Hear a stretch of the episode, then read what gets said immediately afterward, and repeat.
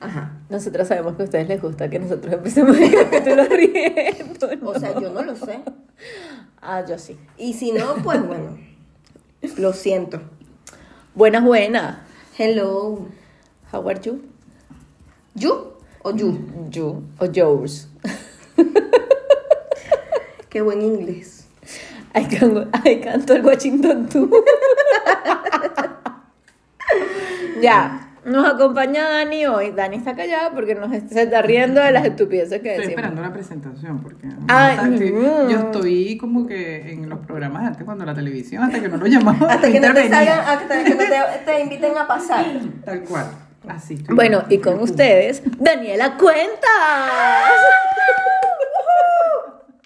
Gracias, gracias. Gracias, Poliedro. Pero tienes que lanzar besitos, Dani, así gracias, no te veas. Gracias, gracias. Aplausos y risas. Ay, sí. Ya vale, seriedad. Pero no, está bien, generalmente empezamos los capítulos serios. Bueno, así es nuestra vida en general, la verdad. Nuestro sí, de día. Repente estamos riendo y de repente estamos llorando. Ay, es verdad. Llorar. ¿Lloran mucho? Ay, yo sí. Sí, yo sé que te, te digo hola y lloras. Sí. Yo lloro.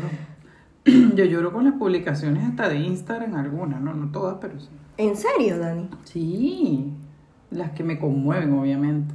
A mí me pasa que últimamente lloro mucho con las, o sea, lloro mucho no, lloro con películas cursilonas, o sea, o, o que son así como romanticonas, romanticona. Lloro, o lloro con series, pero no sé, no soy como tú que lloras así.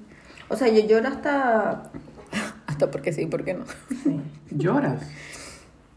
Sí, lloras. Sí, la lloro, negra es súper llorona. Sí. Yo lloro hasta por una comiquita. Yo lloré con Stuart Little.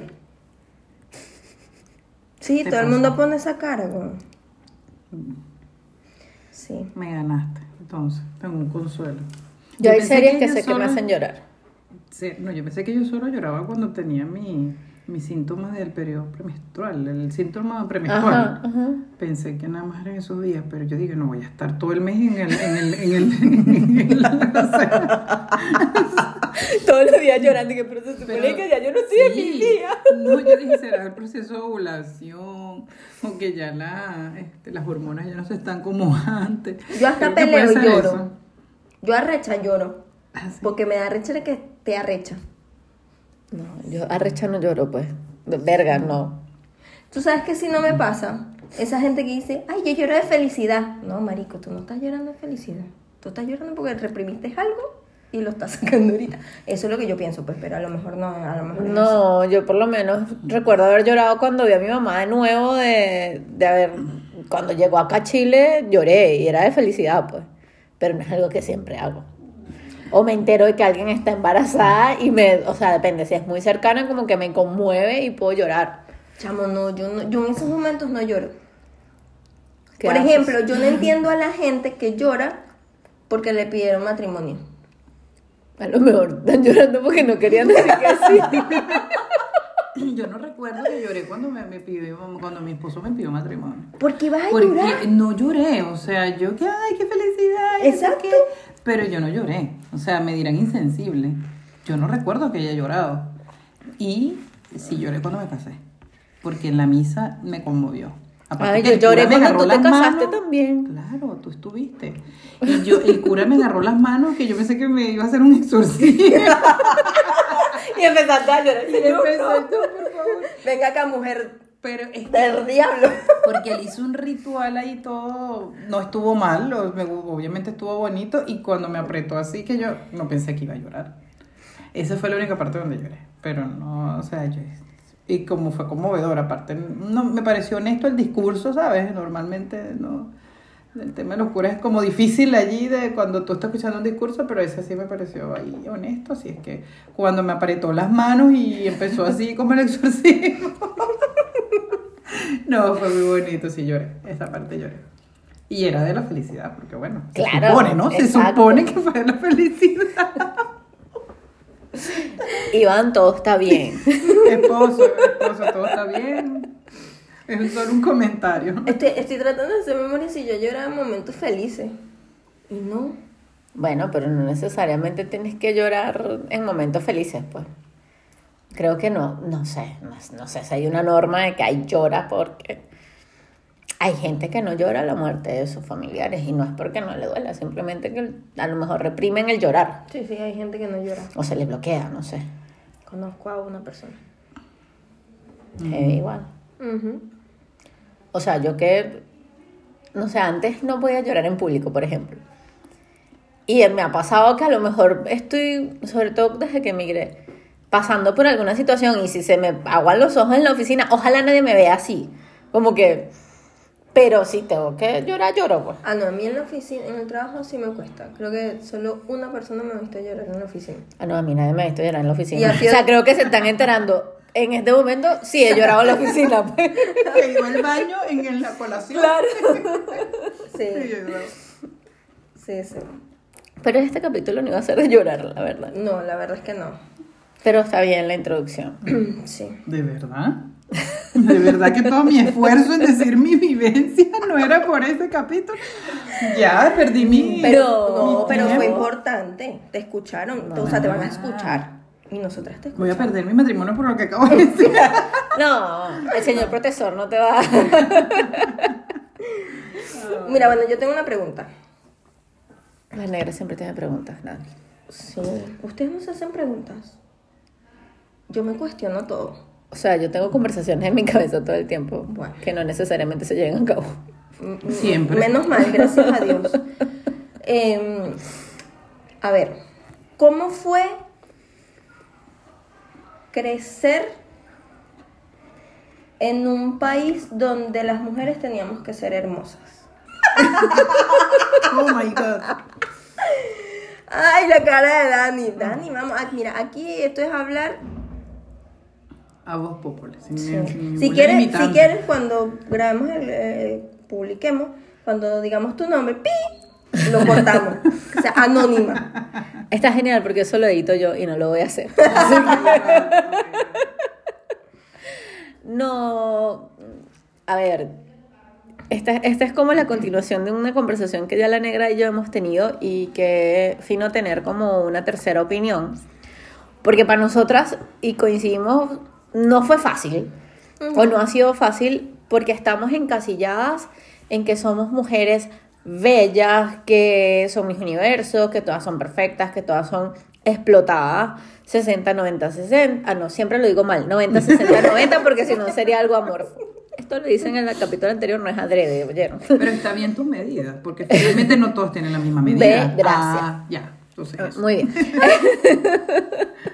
Pero eh, es complicado porque así no, así en tu casa no se rigieran por los estándares de belleza, tu entorno sí, tu entorno, tus amigos, para buscar pareja, para todo, porque yo siento de paso que el venezolano come por los ojos y es como, huevón, si no estás buena, ni siquiera te veo, así seas la caraja más de pinga de la vida. Sí, uh-huh. Yo siento eso, o sea, como que esa ha sido mi experiencia. Siendo siempre una, una, una chama con sobrepeso, que le ha costado trabajar el bajar de los kilos, como que siento que el hombre venezolano busca eso. Y es, es heavy, porque así en tu casa no te, no te inculquen el mira adelgaza, o mira está bonita, o mira sal maquillada. Tú igual te metes el peo en la cabeza, o con tu entorno, con tus amigas, porque de paso somos como el entorno que tenemos. Si en el trabajo están siempre arregladas, uno siempre tiene que estar arreglada, porque válgame Dios que tú no te maquilles, tú no te alices el cabello, tú... Tal cual. Cosa que yo creo que acá nos hemos permitido, y hablo por las tres, ser más nosotras, ser más naturales, el ser capaces de salir con el cabello rulo si me da la gana, sin maquillaje si me da la gana, como que es diferente, porque la competencia no es que no exista, pero no está marcada como allá. No, o sea, creo que, a ver, y, o sea, igual en Venezuela yo siento, y claro, también teníamos otra, otra edad, ¿no? O, otra mentalidad. Claro, estábamos en los veinte todas. Claro, otra mentalidad capaz, y quizás por eso nuestra opinión o nuestra percepción es así. A lo mejor la de nuestra mamá no es así. no lo sabemos, tenemos que entrevistar a nuestras mamás para saberlo, pero ajá. Eh, pero me, me pasaba mucho lo que tú dices. O sea, yo me acuerdo que en el liceo yo tenía o, o sentía que debía estar arreglada. De hecho, me acuerdo, yo siempre fui como la más mamarracha de mis amigas.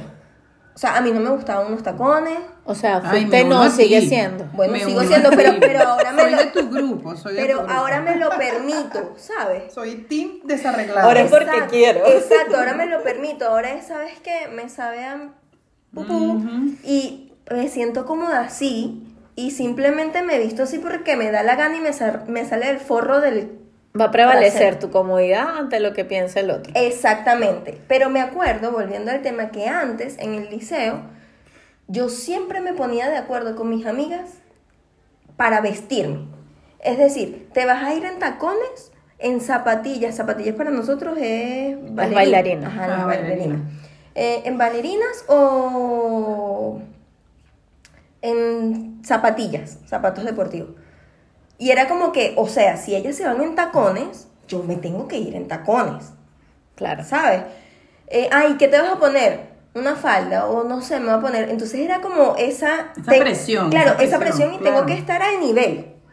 Porque si no, eras la mamarracha, eras la, la, sí. que, la desarreglada, y no sé qué más. Pues capaz eso también está en nuestras cabezas, ¿no? Pero era el común denominador. Allá. Claro. Eh, aquí, no tanto. O sea, aquí tú ves y yo puedo salir... Como, cara lavada. Claro, exacto. O sea, y es como normal. Sí, no sientes que te juzgan porque finalmente la gente es más relajada. Siento yo también igual uh-huh. en ese sentido. Por eso dice, pero es que si no se arreglan aquí, no se arreglan, no se secan el cabello, pero no necesariamente tienes que secarte el cabello. Porque obviamente venimos de esa cultura de que las mujeres están con el cabello secado, hechos rulos, hechos con una máquina. Rulos perfectos. Rulo, sí, y tienes que ser rubia, tienes que ser así, tienes que ser así. Entonces, pero si no eras rubia, igual tienes que tener el cuerpazo, porque hasta las personas que tenían el pelo...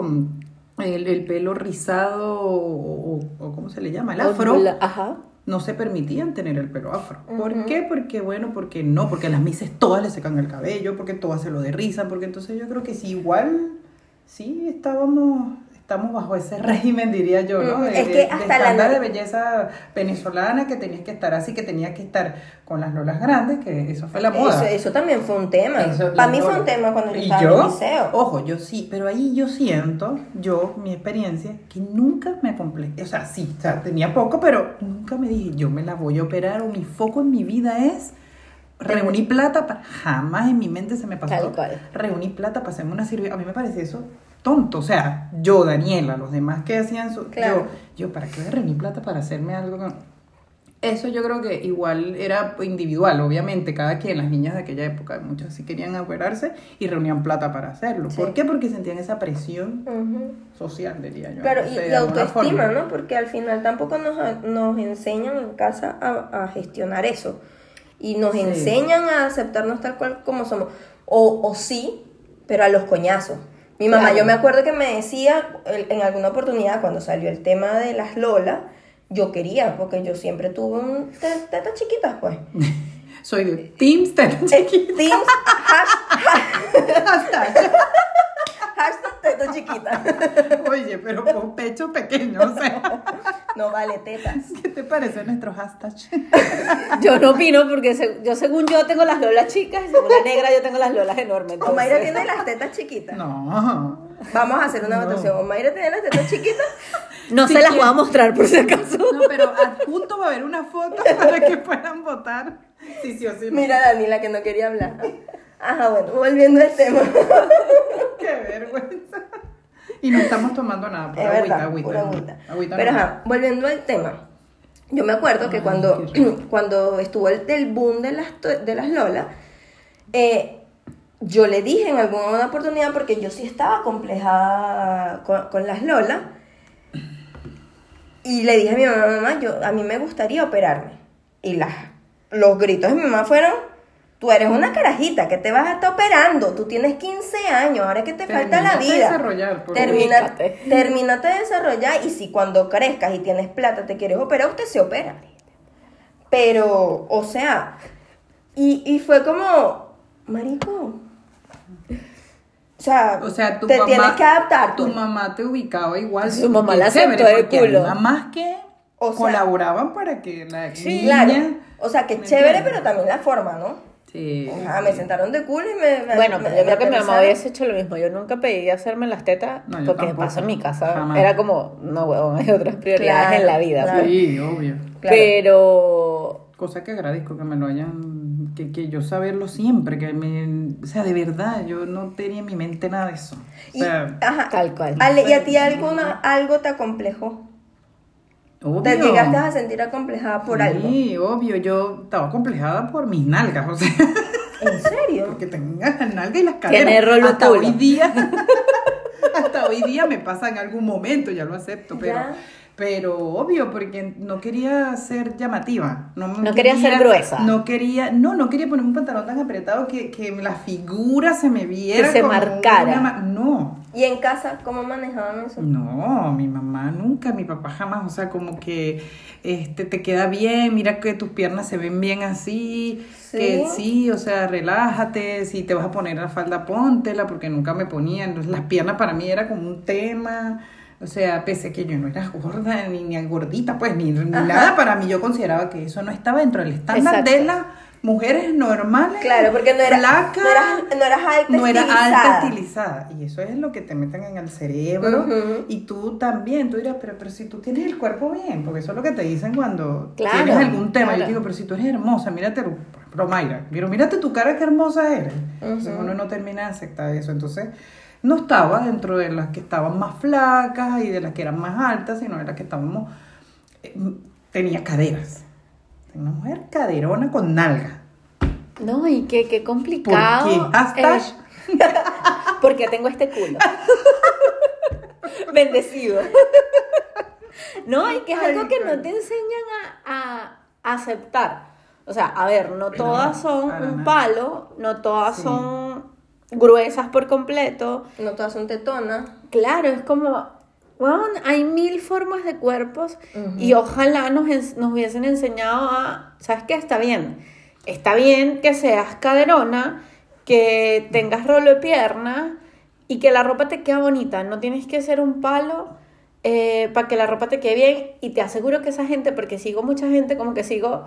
ambos lados, como la gente muy flaca y la gente con, con sobrepeso o gente curva, uh-huh. y, y ambos sufren, o sea, ambos sufrimos para tener ropa. Yo lo he dicho aquí, en Venezuela era un pego comprar ropa, uh-huh. Sí. Y yo acá empecé a disfrutar, a vestirme y, y a, a ponerme cosas y a arriesgarme y a combinar, claro, porque también tienes como las opciones de... No, ya va, y, y me acuerdo que en Venezuela, no sé, una gordita se ponía un vestido... o una falda, marico, y eso era... Porque estás haciendo el ridículo. ¿Cómo vas a hacer eso? Pero eso es una yaca mal amarrada.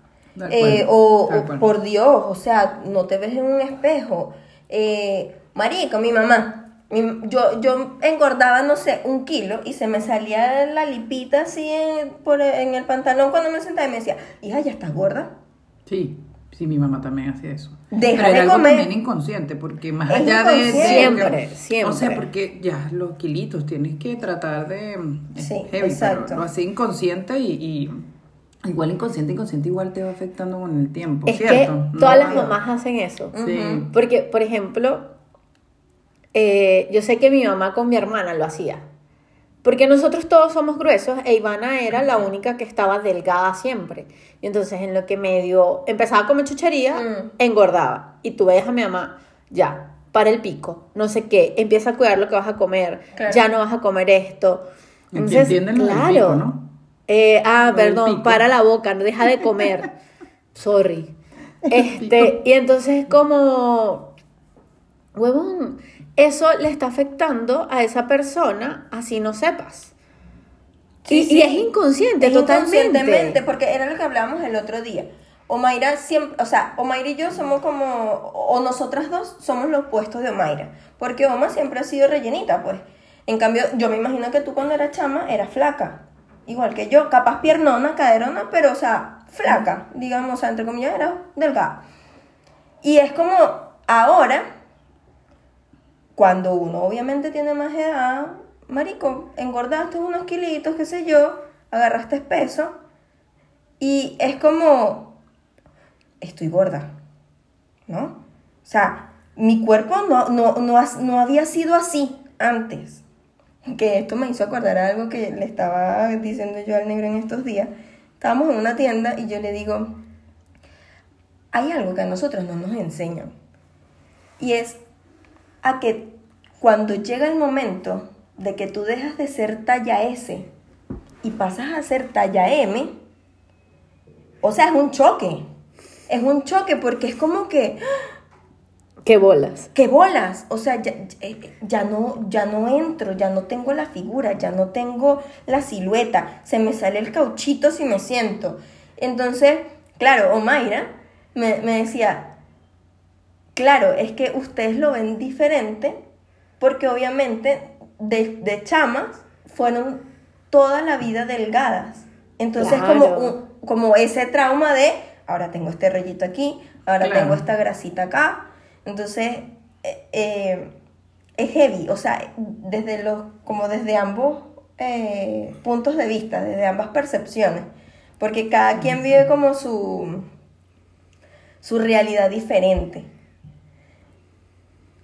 Pero eso, eso está bien, pero también tú dices, no, pero ya va, si, si tú ahora, porque ahora como hizo Mayra, si estamos en otro país, estás poten- o sea, te estás potenciando más en lo que te estás poniendo, claro. Hay más variedad de repente acá en, en temas de, de la ropa, en lo que, en lo que sea, este, y dices, ah, pero mira, es que yo, yo identifico mi cuerpo así, mi cuerpo es forma de pera, por ejemplo, yo soy forma de, de pera, porque yo tengo menos yo. busto y menos... arriba, pero sí más abajo. Yo amo los cuerpos así, chamo. Y entonces, me encanta. Eso, entonces uno empieza, ay, ¿qué me puedo poner para verme mejor? Entonces yo digo que ahí uno empieza a documentarse más y a ver más temas que te, que tú dices, no, pero caramba, o sea, este, este, esto no es tan grave como yo me lo imagino. Entonces, uh-huh. como que yo tú claro, vas potenciando eso que tú tienes. Claro, claro. Y te vas sintiendo más cómoda con eso. Antes yo no le paraba bola a eso porque yo no iba a comprar en tiendas ni me ponía a comprar y a comprar y a comprar. Yo no tenía tanta ropa ni zapatos ni nada de eso. O sea, de chama no era tan ambiciosa en ese sentido. No me compraba